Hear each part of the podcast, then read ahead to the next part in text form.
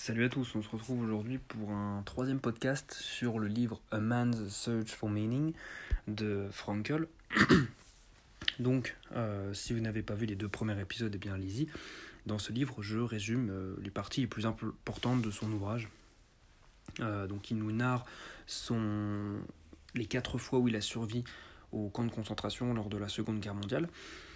Et il nous explique comment finalement il arrivait à rester debout, avoir le courage de vivre et de finalement de continuer à chaque jour d'essayer à améliorer le quotidien des autres et du sien. Donc c'est un exemple, tout simplement, cette personne est un exemple, donc euh, ce livre est, c'est pour ça qu'il est très intéressant. Donc je vous le, conseille euh, euh, très clairement. Alors dans ce podcast, ça va aller assez vite, hein, mais c'est plein de petits, petites histoires comme ça où il y a quelque chose à tirer. donc déjà, il parle de, quelque chose que nous, eh bien, nous ne savons pas vraiment.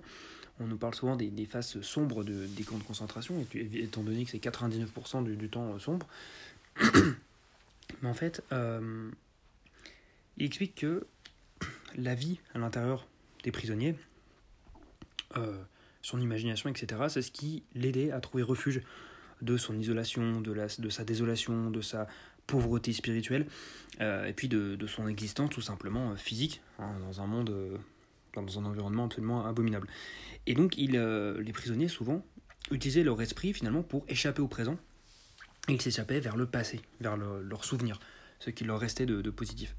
Euh, donc les, prisonniers finalement faisaient ce jeu, hein, ils jouaient avec les événements du passé, euh, mais souvent des, événements finalement euh, pas très importants. L'auteur explique que c'est des événements assez mineurs qui, arrivent au quotidien et qui sont des choses vraiment très, basiques. par exemple, eh bien, sortir de chez soi, éteindre la lumière, penser à fermer la porte à clé, etc. C'est toutes des choses qui qui nous arrivent au quotidien, que l'on ne prend pas le temps d'analyser, que l'on fait automatiquement, mais qui finalement, eh bien, dans des circonstances comme ils ont pu euh, vivre, eh bien, euh, ça paraît comme étant quelque chose de magnifique. Vous avez votre propre chez vous, vous sortez de votre propriété, vous fermez à clé, euh, voilà, la vie tout simplement, des choses comme ça. Et c'est cette mémoire nostalgique en fait, c'est cette nostalgie qui, qui, permettait de, de transcender ces, ces, hommes et ces femmes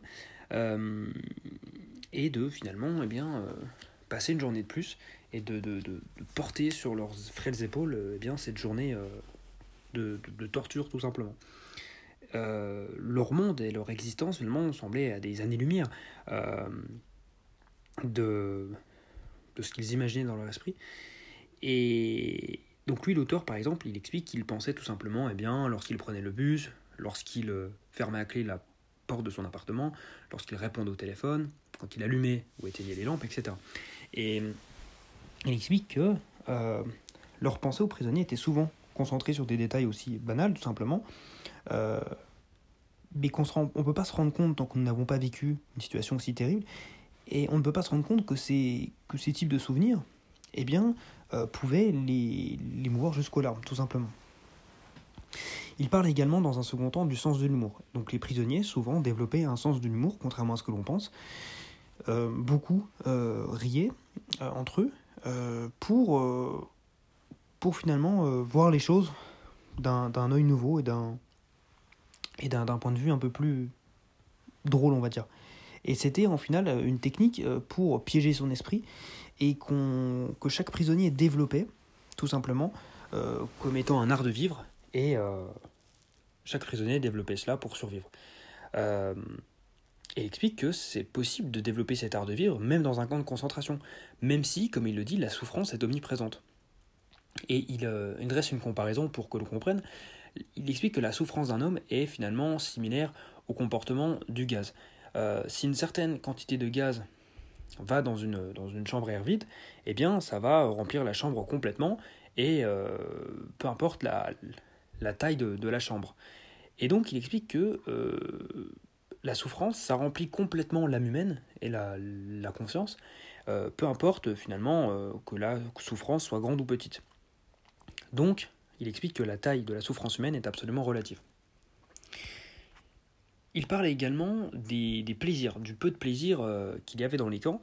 Euh, il explique évidemment, il le souligne, il y avait très peu de plaisir dans les camps, mais c'est quelques plaisirs, par exemple avoir un morceau de pain en plus, et bien avoir quelques minutes de, repos en plus dans la journée, de répit, et bien tous ces petits plaisirs, ça fournissait, ça donnait un, ce qu'il appelle une, une joie négative, puisque euh, c'était, et ici de Schopenhauer justement, comme euh, on l'avait étudié il y a, on l'avait vu en podcast il y a quelque temps, c'était une, euh, ils étaient libérés de la souffrance finalement, mais dans une, évidemment, c'était relatif.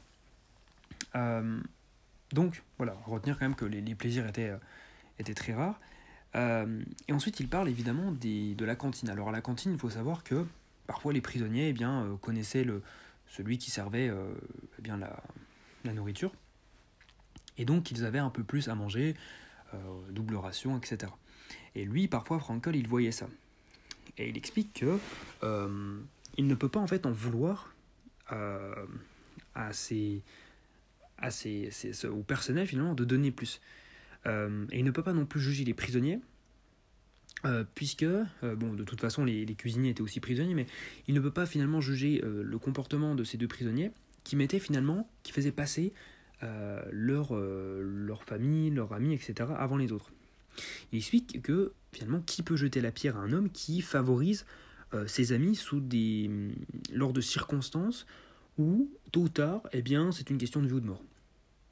Il explique que personne ne devrait euh, juger, à moins de se demander à soi-même, et ce en totale euh, honnêteté, euh, si oui ou non, dans une situation similaire, eh bien, nous n'aurions pas fait finalement la même chose. Et la plupart du temps, eh bien, c'est quand même si, personnellement, c'est vrai qu'un comportement comme ça m'énerverait, voir un prisonnier avoir plus d'adoration que moi dans de telles circonstances. Donc ça veut dire que j'ai moins de chances de survivre, et lui en a plus. Mais finalement, est-ce qu'on ne ferait pas tous pareil dans des circonstances si abominables? Euh, donc voilà, alors on va s'arrêter là quand même. Euh, on va s'arrêter là, puisqu'après ça va être trop long. Euh, voilà, donc je ferai un podcast peut-être demain. J'essaierai d'en faire un demain soir. voilà, donc sur ce, je vous laisse. Je vous souhaite une bonne journée, une bonne soirée, en espérant que ce court podcast vous aura plu. Salut